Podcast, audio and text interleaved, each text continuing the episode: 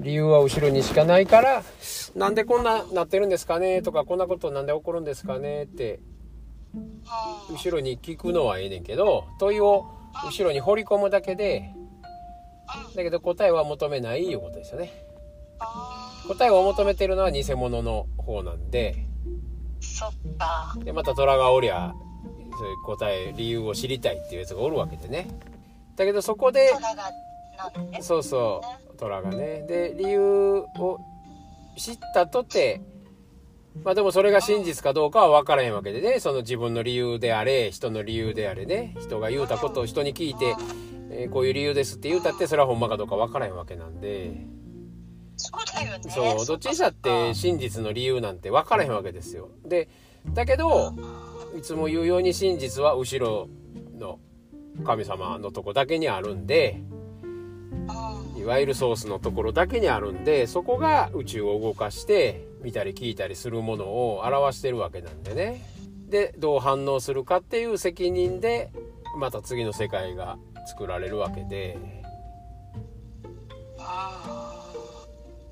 まあだから理由がほん真実の理由があるところはもう後ろなんですよ。偽物の前でワーキャー言うてる自分のとこにはないんで。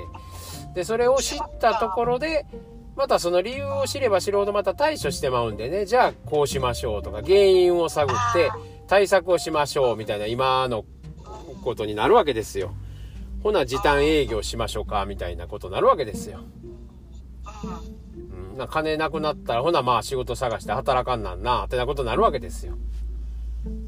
うん。でもそっち行ったら終わりですよね。もう前にどんどんどんどん使われていくっていうことですよね。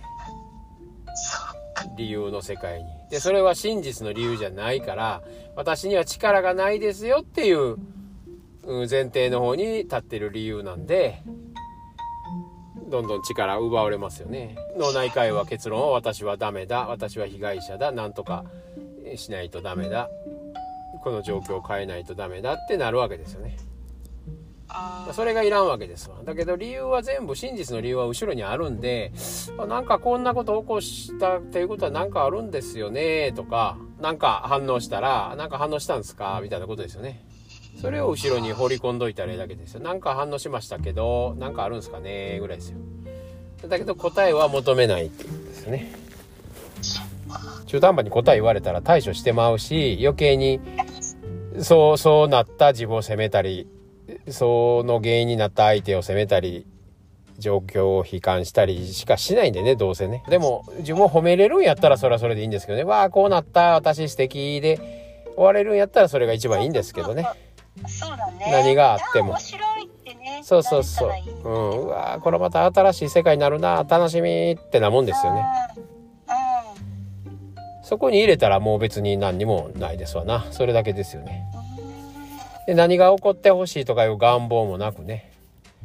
ただこの感覚が続くだけなんですよね。うわー楽しいわーいうのがね、周りがどうなろうと誰が何言おうが関係ないですよねそうなると。